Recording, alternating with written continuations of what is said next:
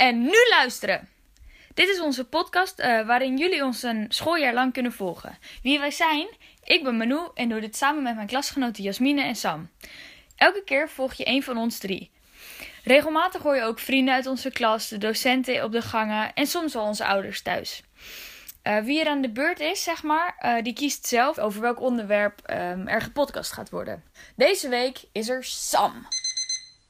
Hoi, goedemorgen. Sam hier. Ik uh, ben net.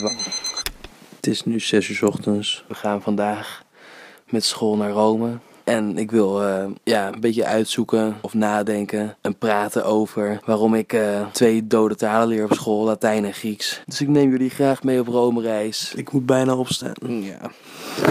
En inmiddels ben ik wakker. En ik loop nu naar het station om de trein naar Schiphol te pakken. En dan gaan we bijna vliegen. Spannend.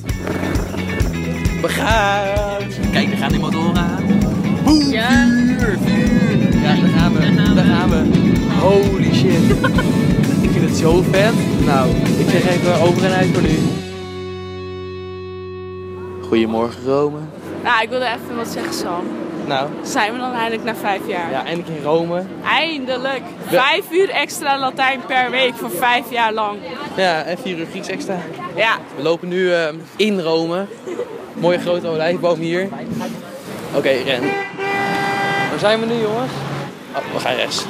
We staan eh, bij een uitkijkpunt op de Palatijn, net boven Forum Romanum. Ik zit hier met eh, meneer De Bruin. Meneer De Bruin geeft eh, Latijn en Grieks. Goed opletten. De eerste vraag is eigenlijk, waarom leer ik een dode taal? Frans of Duits of Engels, dat snapt iedereen wel. Hè? Want er zijn zat mensen die dat spreken. En het zijn grote handelspartners voor Nederlanders. Dus Ja. de kans dat je bij een bedrijf terechtkomt waar je baat hebt van eh, die talen kunnen spreken en schrijven en luisteren. eh, daar hoef je niet zo heel van uit te leggen. Interessant. Ja, En waar we nu lopen, weet je daar iets van? eh, nee. Maar waarschijnlijk vertellen ze er zo wel iets over. Ja, dat mag ik hopen. Ja, dat we wel een beetje vertellen. Bij moderne vreemde talen, daar heb je in feite altijd vier disciplines. Je moet het kunnen lezen. En je moet het zelf een beetje kunnen schrijven. Je moet het kunnen verstaan, dus luisteren. En je moet het kunnen spreken. Kijk je dan naar Latijn en Grieks, dan doen wij één van die vier. En die dan nog op een speciale manier, maar wij, wij lezen alleen zo gezegd. We bestuderen Ja. alleen maar wat er is. de ruïne van het tempeltje van de Verstaalse Maagden. En we zien de basilica van Maxentius en Constantijn. Het leren spreken slaat helemaal nergens op. Want we, hebben, we weten al niet precies hoe het allemaal heeft geklonken en wanneer, in welke periode dan. En er is niemand om het mee te Ja, spreken. en er is inderdaad niemand om die, die het nog spreekt. Hik Est Rafael. Timuit. Maar je kunt je voorstellen als je alle tijd besteedt aan het eh, bestuderen van de taal, eh, dat je automatisch dus veel diepgravender werkt en veel dieper ingaat. Eh, niet alleen op wat staat er en heb je de tekst begrepen en hup, volgende pagina. Maar ook eh, hoe, hoe werkt taal als systeem. Heel mooi is het. Hij valt uit.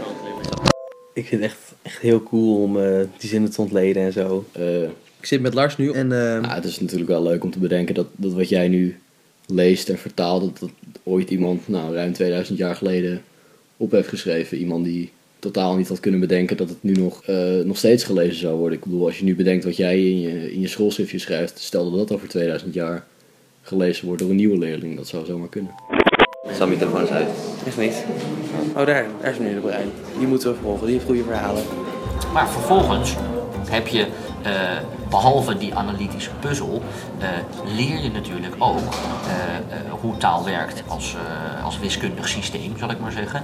Maar ook hoe mensen met taal manipuleren. En hoe, ze, hè, hoe je een tekst mooi kunt vormgeven. Hoe je een betoog structureert. hoe een antieke cultuur in elkaar zit.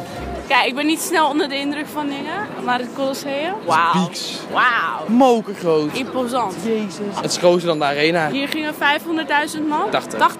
80k.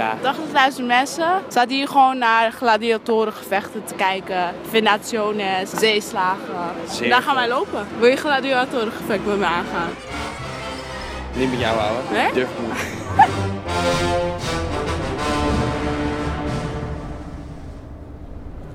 Nou, even kijken naar de fresco.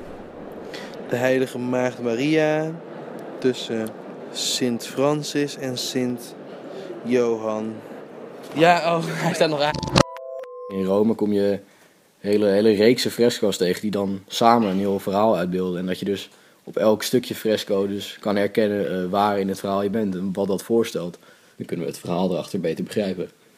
En dus misschien ook beter begrijpen hoe de mensen daar denken en hoe hun cultuur is. Want je krijgt zoveel te horen over, over alles wat je ziet, de verhalen erachter en waar het vandaan komt. Dat is wat een stad levend maakt en wat het mooi maakt. Hij doet het. Ik ben het opnemen. Wow, je kent zoveel met klassieke taal. Ja, ik denk het echt hoor. Het is gewoon, eh, je leert kritisch kijken en kritisch nadenken over hoe dingen in elkaar zitten. Nou, en ik heb ook heel vaak bij het interpreteren van, van tekst. Ik maak nog steeds mee soms teksten die ik al tien keer gelezen heb. Dat iemand in een klas zegt, hè, maar bedoelt eh, de schrijver hier niet dit of dat? Of bedoelt het personage niet eh, eerder zus of zo? Dat ik denk, oh, nou, nou verrekt, je zou best wel eens gelijk kunnen hebben. Ja, en zo heb ik het eigenlijk nooit bekeken. Dus je krijgt ook een discussie over de stof. Want we kunnen de schrijver niet vragen, want die is dood. Maar dat maakt het vak ook leuk. En dat de mening van een brugger soms evenveel waard is als de mijne. Je leert kritisch kijken en kritisch nadenken over hoe dingen in elkaar zitten. Eh, we zijn nu in het Pantheon. En wat vind je ervan? Wat zie je? Ehm, een heel groot gat. Veel groter gat dan ik had verwacht. Ik dacht dat het een klein gat was. En het is heel mooi rond. En En eh, dit is eh, onze laatste activiteit. Want het is eh, maandagmiddag 5 uur. En over een half uurtje gaan we naar de bus toe. En gaan we richting het vliegveld. Fijke, als je opziet, kun je mee. Terug in het vliegtuig. En we gaan zo meteen opstijgen.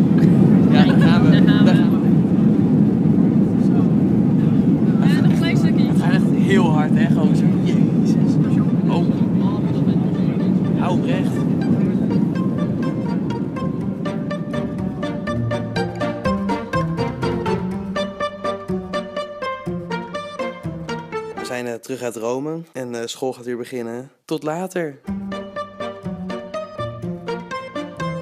Oh ja, en ik mag eh, heel erg leuk nieuws aankondigen. Want op 2 mei gaat eh, de correspondent een nieuwe podcast lanceren.